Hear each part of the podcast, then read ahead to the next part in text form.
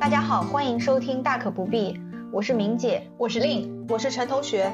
我们是一档聚焦职场金融类的播客，我们也是一档有温度、有深度的播客，我们还是一档有思考、有态度的播客。世俗定义，大可不必。Hello，大家好，欢迎来到《大可不必》第三十五期节目。那今天呢，将迎来我们大可不必的新朋友、老粉丝猪猪来跟我们共创话题。欢迎猪猪，欢迎欢迎。Hello，大家好，我是猪猪，很高兴来到大可不必。那今天呢，已经是二十七号礼拜三了。这个礼拜啊，打工人的脸上一直都洋溢着开心的笑容，因为我们马上将迎来比春节还要长的假期——中秋国庆假，有整整八天呢。在这里呢，先预祝我们的主播和听众朋友们假期快乐。在正式进入我们今天的话题之前啊，我们现在先来浅浅的聊一下各位假期的安排吧。陈同学是安排了假期出去旅游吧？嗯，是的，我打算跟爸妈去马来看看海。哇，我也是，我很巧哎，我就去你的隔壁印尼哦，是因为之前明姐推荐的吗？嗯，有很大一部分原因。我这次是打算去印尼的爪哇、巴厘岛还有科莫多三岛游玩，像之前明姐提过的罗威纳、水神庙、库塔这些地方，我都会去到的。等你的行程攻略啊，我也很想去，期待你的美照。今年你的旅行日历素材又有了，哈哈，是的。那猪猪呢？国庆打算出去玩吗？我就打算简单的国内游一游，放松一下心情。希望你去一个人少一点的地方。明姐有什么安排？我今年国庆节不出门了，怕人多又贵，毕竟也正在实施消费降级、强制储蓄中。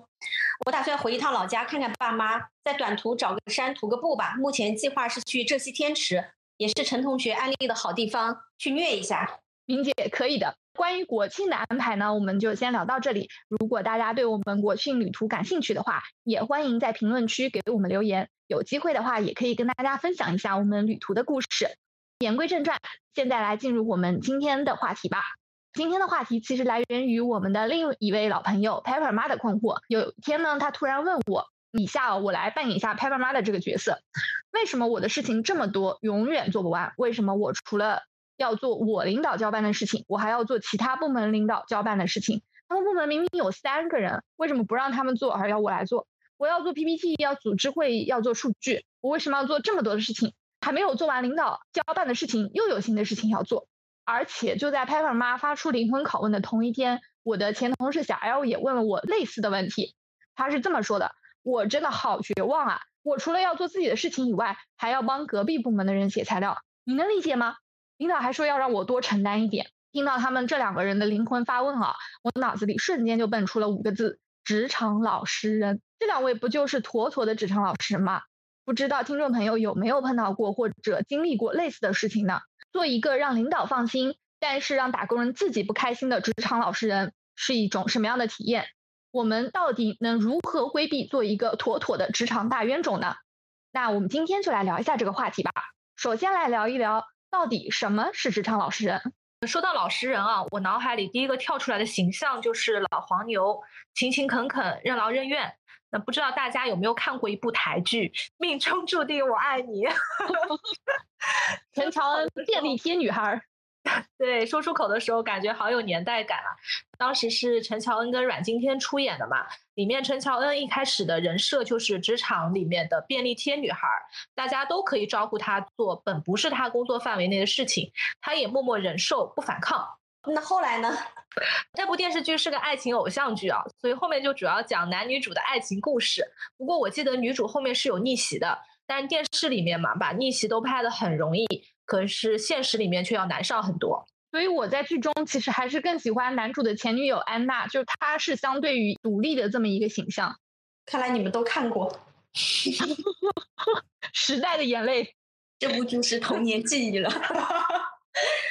那我感觉职场老实人的贬义标签有很多，比如说性格内向、不善言辞、不懂得表现和沟通，甚至有的人会有一点讨好型人格，干了很多活呢，也没达到自己预期的目的。在我印象中的职场老实人啊，就是责任心比较强，不懂得拒绝，愿意做出本职工作之外贡献的好同志，但也很容易被利用。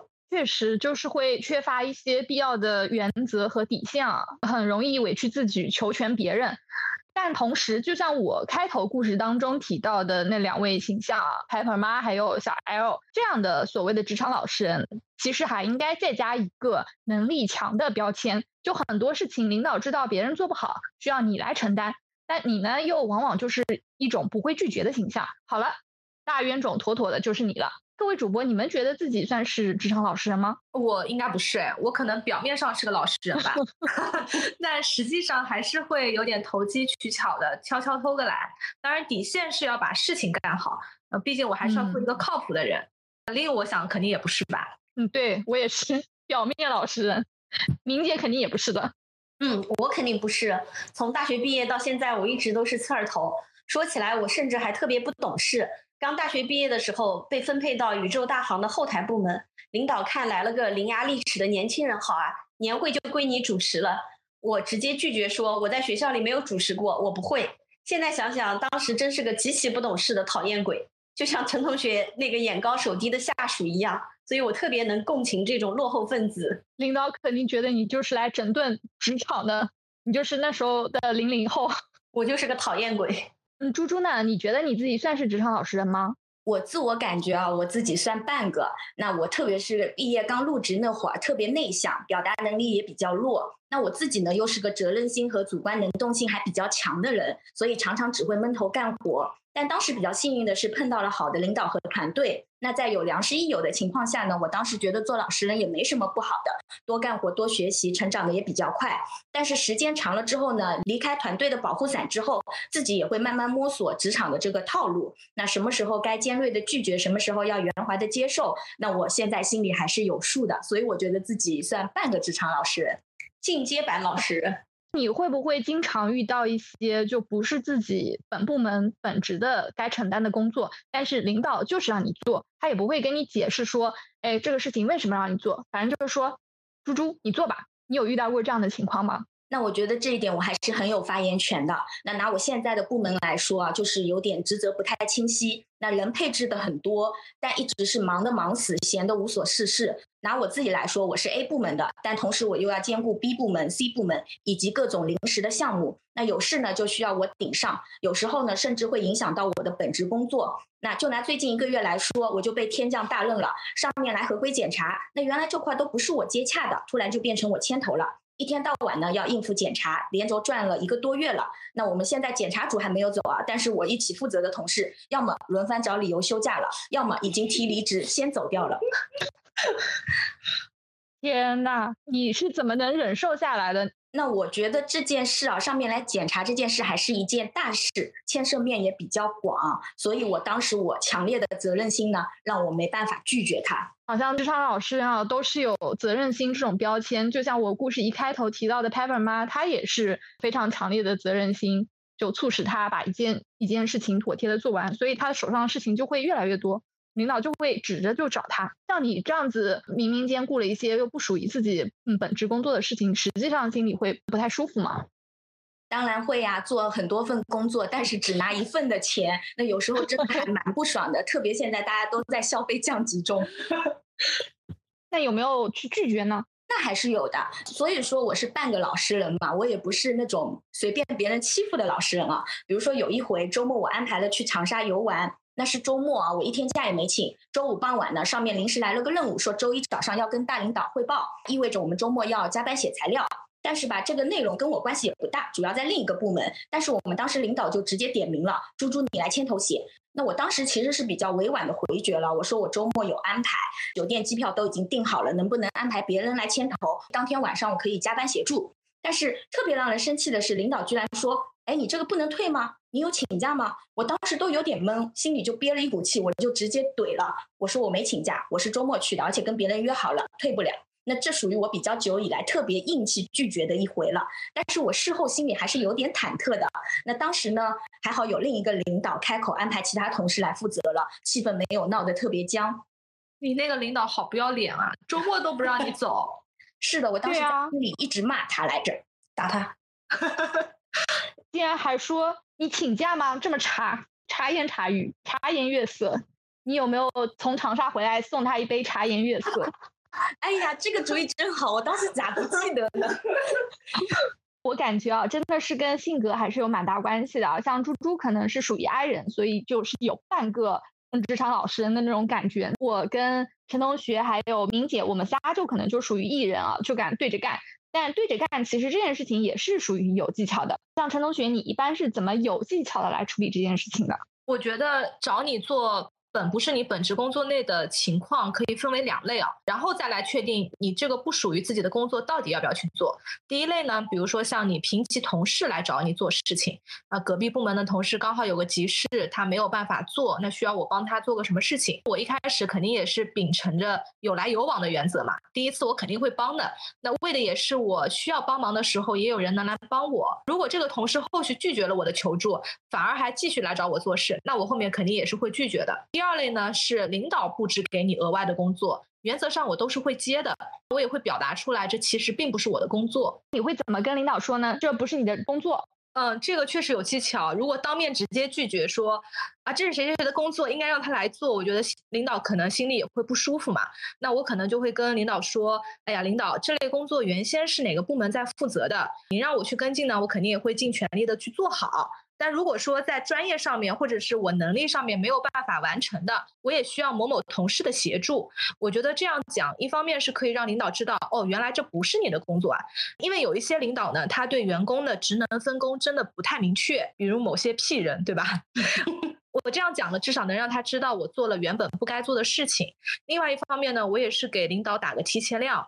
如果这个事情我之前没有做过，那这一次做如果我没做好，可能也是因为这本就不是我的领域，我的专业。哦，我跟陈同学的观点类似啊，其实也是分情况的。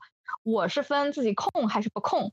如果自己得空呢，而且恰好别人又有困难求助于我，我是愿意去帮一把的。或者是领导说，哎，你做一下，那我本身不是太会计较。是不是属于本职工作？那反正做就做呗，还闲着也没什么事。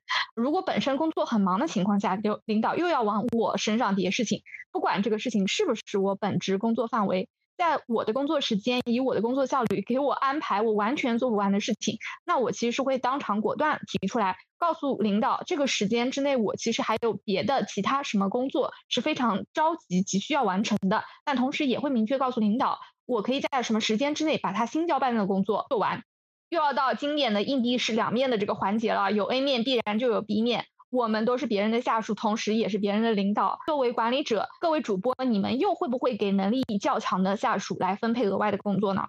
我会 面派，我好像那个讨厌的领导啊，嗯，这不是为了锻炼员工吗？其实，在我们这类比较市场化的企业啊，基本上属于多劳多得。领导给你分配了额外的工作，你锻炼了自己的能力，有了表现自己的机会，那相应升职加薪的机会也会更多。当然，如果一个领导只是一味的给你加工作量，却不提拔你，白嫖。那我觉得应该勇敢 say no 嘛。很多像公务员、事业单位，所谓能者多劳的现象会更加普遍，甚至说是比较恶劣的。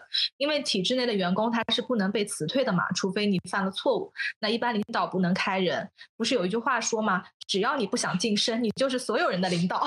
那就会有这样一批人，他躺着拿固定工资，准时来准时走，就是不干活。他原本要干的活就变成你来干了。如果你有幸跟这类人做了同事，你可能就要会。以能者多劳的名义而被压榨了，这个其实又有点挑战人性了。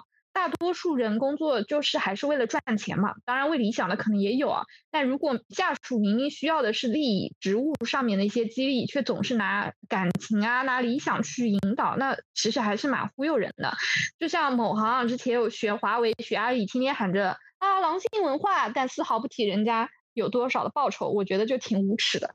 哎，猪猪，你作为半个职场老实人啊，对于能力强的下属。你是会己所不欲，勿施于人呢，还是严以律己，严以律人呢？这真的是两面性啊！站在管理层这个角度看待问题嘛，又不一样了。那我会考虑工作的这个效率问题，特别是对于基层干部来说，如果员工下属不做，那最后只能自己来干。所以就是碰到这样的问题的话，还是会也有考虑能者多劳。但是可能因为我自己有老实人的属性在啊，所以我有时候布置完嘛，我又会反省自己是不是过分了。所以我现在。如果给能力强的员工布置额外工作之前呢，我会先跟他们画画饼、谈谈心，而且呢，会教他们怎么跟上面领导多表现自己的功劳苦劳。我觉得还是挺难避免的。一般正常的工作，领导知道该找谁，但是像一些交叉业务啊、新业务啊或者临时业务，其实就没有那么容易明确归属了。这样情况下呢，领导也会为了保质保量完成，找的肯定是那些能力强、动作快、态度好的下属。这个也属于人之常情吧，态度好的冤种，也不能这么说。所以能者多劳，鞭打快牛，其实在职场不可能完全避免的。但是多劳多得，我觉得是必须争取的，不然就是纯纯大冤种了。对，所以其实作为领导，还是要把握好度，不要可着一只羊嗷薅到秃，还是要做到尽量的平衡。最好就是努力多培养几只羊，而且是要有能力的羊，这样子可以轮番着薅嘛。我其实也看到过一句话啊，叫做“遇到不不公平的时候，谁不是先欺负老实人呢？”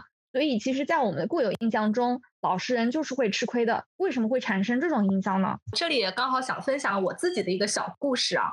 我高一刚刚开学的时候被任命为班长，然后班主任这个时候就找我谈话，其他内容我都记不清了，但有一句话就让我印象很深刻，到现在还记得。他说：“你当班长要记住，吃亏是福。”大致他想表达的意思呢，就是说当班长之后要做很多学习以外的事情，这个跟我们到了职场上面要做。非本职工作会有点像啊，因为学生的本职工作就是学习嘛。但是你当了班长，你就得做很多额外的事情。所以那个问题，为什么会有老实人吃亏的这个感觉？我想先定一下什么叫吃亏啊？我认为这个本质是经验的积累嘛。人生这么长，不可能一帆风顺的，肯定有吃亏的时候。但要看你有没有把这个亏转化成你的经验，避免下次再犯。就是我们说的吃一堑长一智。而老实人吃亏大概率会在同一个问题、同一件事情上面反复犯错，你看就没有聪明人吃亏这个说法，对吧？嗯。然后，因为聪明人呢，他不会反复犯同一个错误，吃亏在他们身上只是一个经验教训，会成为他们前进路上的垫脚石。那我想，我班主任说的吃亏是福，大概是这个意思。除了反复犯同一个错之外，我觉得老实人吃亏可能还有另外一种情况，就是这个亏或许是可以避免的。我们经常会听到有人说：“哎呀，你就是太老实啦，你被人欺负、被人骗了。”换句话说，这个亏可能不是所有人都会吃上的。当然，我这边狗头保命一下，我并不是 PUA 老实人，并没有受害人有罪论啊。我觉得职场上老实人的确还是比较容易吃亏的，特别是碰到识人不清的领导的时候，你每天像老黄牛一样勤勤恳恳。但到头来呢，被领导夸的提拔的却是隔壁没干多少活，但特会来事儿的同事。嗯，是的。说到这里，我就不吐不快，我就特别想吐槽一下我们现在部门里的某一个奇葩同事。他呢，汇报工作天花乱坠，而且极善溜须拍马，但是整天不干实事，油头滑脑的。交代他一项工作呢，他能找八百个理由来搪塞。但是吧。有领导就是很喜欢他，觉得他特别有才。有认真干活的同事就会跟我吐槽：领导喜欢他什么呀？喜欢他一到点就走人吗？喜欢他每天守在食堂门口吗？我每天辛苦的加班工作都不见得被夸一句，有时候反而还要被说效率低。我感觉猪猪讲的这个例子啊，问题更大的还是出在领导身上，而且也比较典型。老实人吃亏呢，主要有两个原因，一个呢是老实人往往不会汇报，会邀功。尤其是做一些事务性工作的啊，不显山不漏水，哪怕多做了，领导也不知道。第二呢，领导和同事很多都是看人下菜的，谁好说话也找谁，就是人之常情吧。为什么我想到了会叫的狗不咬人，会咬人的狗不叫？话也不能这么说，令你是在侮辱谁？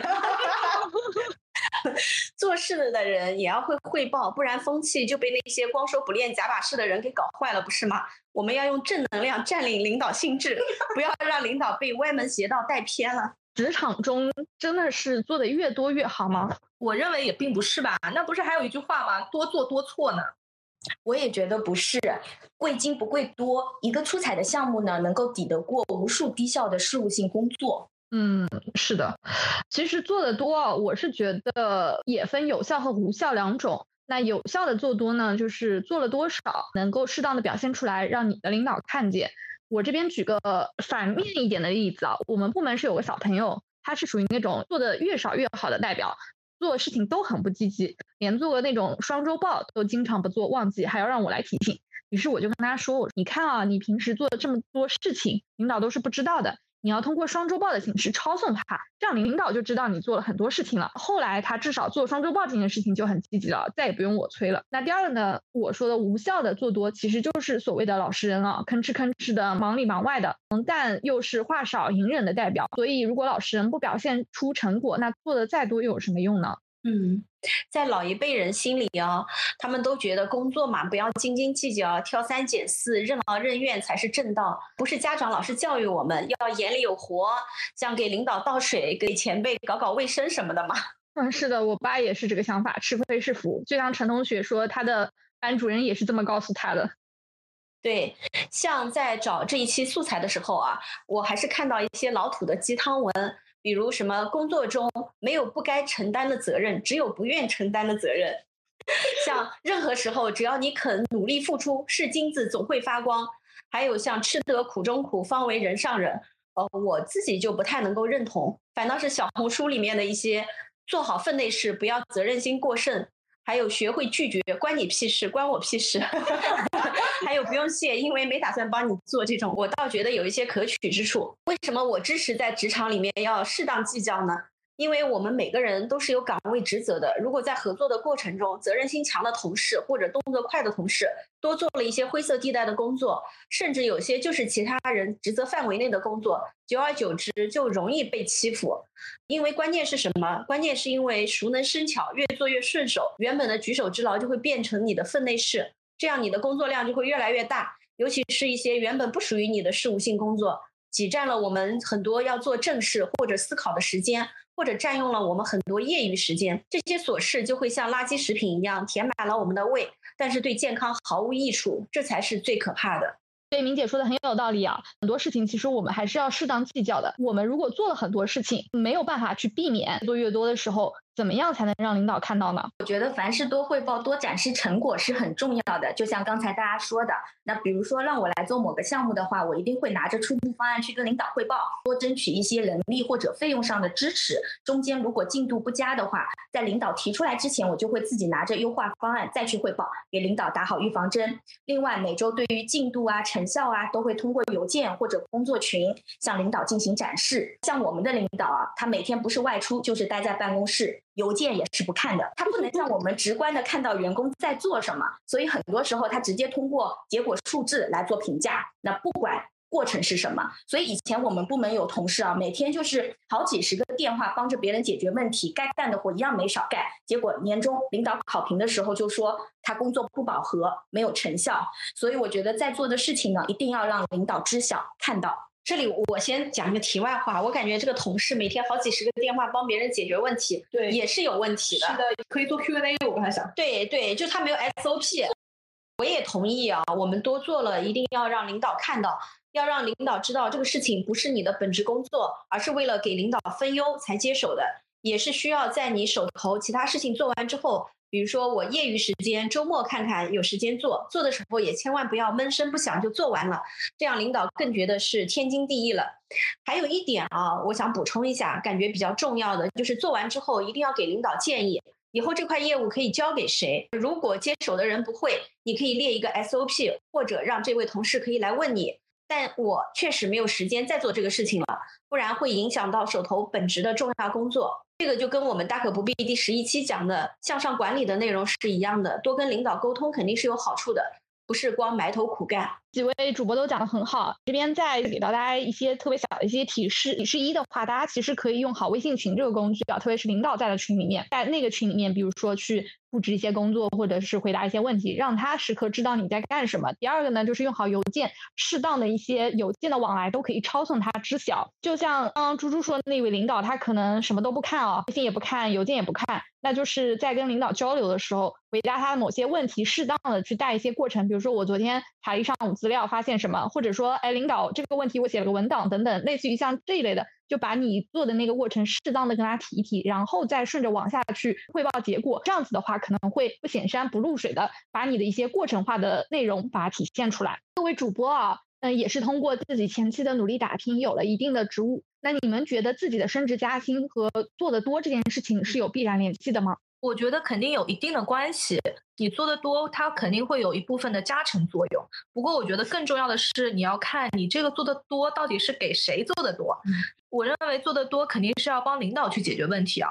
之前我们也有在一期播客当中有说过，要想领导所想，最好是要把领导要做的事情都做了。我现在所在的这个支行啊，我觉得我们的办公室主任就很好的体现了这一点，就是他会帮我们所有行长班子的人员，所有的工作安排在上一周就能提前给你列好。就这个工作其实原本我可以自己来做，但是他帮我做完了之后。他不仅提醒了我下周会议有哪些安排，也帮我省去了很多去看会议的时间啊、地点啊等等这一些。他会直接列成一个表给到我们。那我觉得这个事情就让领导能看得到你做了什么。对这个办公室主任啊，确实也比较有技巧的。做工作就是向前一步。我比较赞同陈同学的观点，要做呢，我们也是做领导的本职工作，让领导无事可做。这个也是我们一直赞同的向上管理的一个重要环节。这里呢，我想凡尔赛一句，因为我们四个都算动作快的人，在工作中呢会比其他人上手快、效率高。比如别人要做一个小时的活，我们可能半小时甚至十分钟就完成了，尤其是令啊。所以在这样的前提下，我们肯定难免会有多做的工作。就像我也不例外，哪怕是我这么刺儿头的人，人在江湖飘。哪能不挨刀？想举一个例子，就是发生在二零一五年的一件事情。当时呢，有一块信贷类的业务不归我管，归一个副总管。但是这个副总呢，他的资格很老，不过呢，学历很低，理念也很落后，能力呢也跟不上当时业务发展的需求。只是因为在那个岗位上时间长，态度好，忠心耿耿。我当时呢，虽然是一把手，但是职务是属于副总（括号主持工作） 我又是新人，所以这位副总也不太鸟我。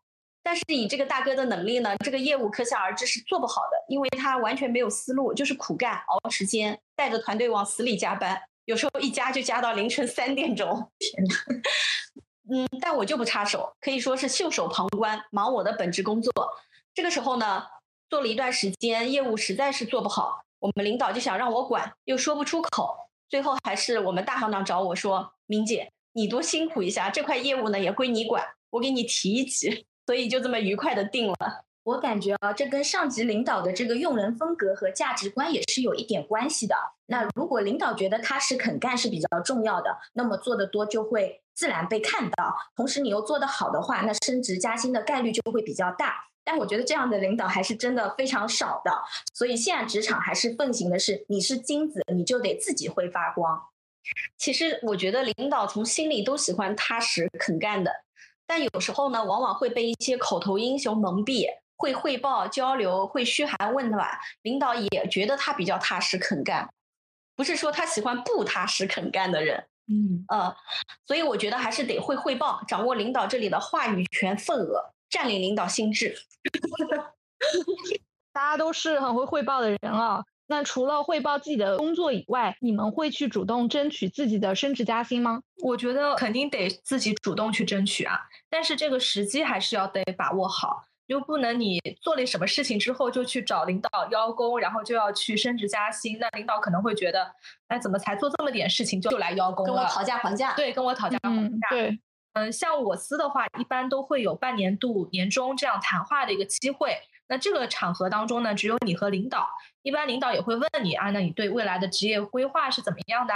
就算他不问，那我觉得自己也可以去做一些表达，比如说对自己的收入是否满意，对自己的岗位职业发展有什么想法，我觉得都可以在这个场合里面去提出来，也不要让领导觉得你就是一个默默无闻。嗯，没有什么想法的人，我在这块也不是特别主动，那这可能跟我性格有关，就 I 人的这个特质体现的淋漓尽致。从我的观察来看啊，中国人实际上都还是比较内敛的，对，主动提出的确实不多。我可能算是比较另类的中国人吧，我一直是很主动争取的，有过四次，其中有成功的，也有失败的。第一次呢，是我在。前前司，我想升职做财富中心的主任。当时我感觉我的经验呢足够丰富了，可以做一个输出经验的管理者了。再加上当时又刚看完杜拉拉升职记的小说，就跑去找领导，我说我要当财富中心负责人，领导就同意了。结果快发文的时候，人力给了我副职，我当即就跑去找分行一把手，说我本来就是有职位的，应该给我正职。分行行长也同意了，但就此呢得罪了人力部老总。他跟别人说：“我就是一心想当官。”我听到这话的时候说：“对我就是想当官，绝对不内耗。”第二次呢，我是想去支行当分管行长，我又去找领导，我的直属领导让我再去找分行一把手，我就不想找了，就跳槽了。第三次呢是跳槽到呃前司当了支行分管行长，干的也不错，从支行调到分行。结果又只给了我副总主持工作的职务，相当于平级调动。于是我又跑去找直属领导，说给我副总我不干，要正职。我们领导就给我画饼，说半年之内肯定转正。但事实上他食言了。这个也就是我刚才说跟那个副总的恩怨的来历。第四次呢，我干了几年的老总干腻了，感觉工作周而复始太简单了。这个时候我又看中了一家大支行行长的位子。我又跑去找我们分行一把手行长，结果被拒绝了。所以我觉得基本上每一步都会自己主动去争取，成功了很开心，赚到了；不成功也无所谓，反正也不会失去什么。这样想想，像我脸皮这么厚到令人发指的中国人也不多。对，自信而又强大的明姐，呃，我又完全不会精神内耗。有些人可能会担心，哎，被别人知道了怎么办？怎么看我？会不会觉得我脸皮很厚啊，很没面子？那我就是脸皮很厚啊。所以大概因为我是 ENTJ 吧，下一期节目聊一聊这个。所以我们还是要勇敢的表现自己啊，要勇敢的去展现自己的想法，同时呢，也要勇于 say no。但是职场上面除了像我们仨这样的艺人以外，还有很多的 I 人，能力也很强啊，工作嗯效率也很高，但就是性格相对来说比较内向的 I 人。那像这样子，作为领导眼中分外工作的第一人选，嗯，这样的 I 人应该怎么去拒绝领导的一些分外的要求？这个问题其实我想先来问问猪猪啊，猪猪其实应该算一个 I 人吧？你也说过你有拒绝过领导这样子非常硬气的经历，你觉得在拒绝领导这一块，你是有什么样的一个方式会比较好的来表达你的 No？那我是一个妥妥的 I 人啊，所以代表 I 人来。发表一下我自己的想法。现在我觉得我已经有很大的进步了。权衡之后呢，该拒绝我还是会拒绝的。那我有时候也会帮领导分析一下，这活相对更适合哪个部门、哪个人来负责。那另外呢，在日常工作中，我会尝试着慢慢把自己身上老实人的这个标签给撕掉，让自己呢会多少带一点锋芒，也显得不那么好欺负嘛。就是说我们。善良老师也是有分寸的，那要让领导同事都能感觉到这一点，他们就不会再随意的把工作、把分外事给分配过来了。另外的话呢，我会选择在领导给我布置分外事之前呢，自己找有价值的分内事先忙起来。那当然这也是要让领导看到的，那这样他就也不好再布置给我了，因为我在做更重要、更有意义的事情。其他几位艺人呢？你们对于这样的 I 人的话，有什么样的嗯一个建议呢？因为拒绝对于你们来说，想必都不是难事啊。你们把自己怎么样避免成为大冤种的这种方式，有什么可以传授给大家的？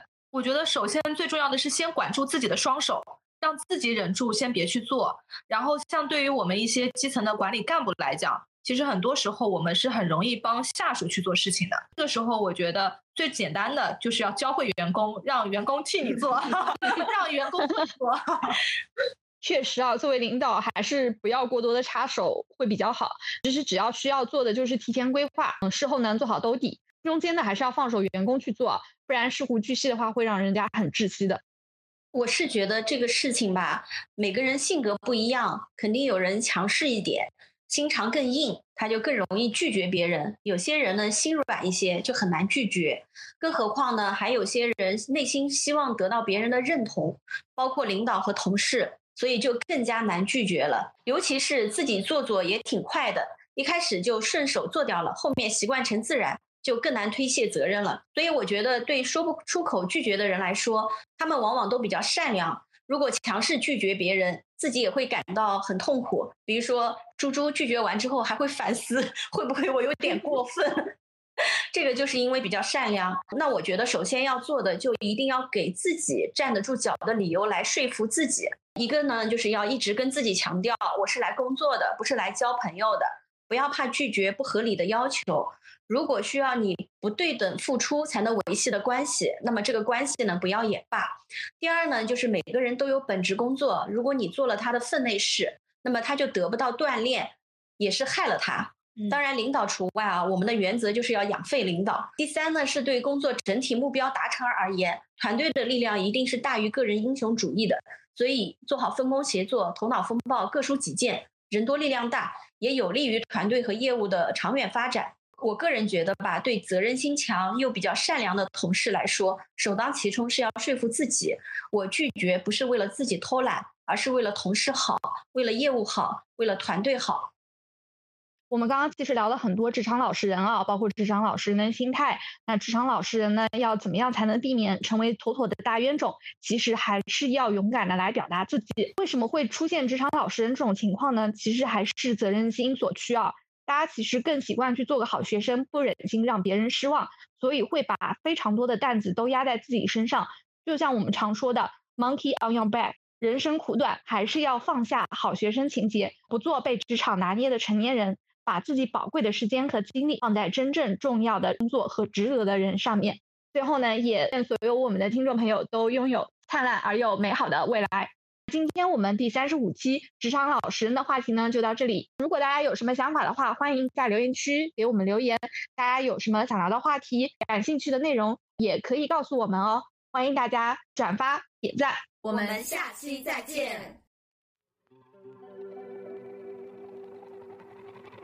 We were good, we were gold. Count the dream that can be so. We were right till we weren't. Build a home that watched it burn. Mm, I didn't wanna leave,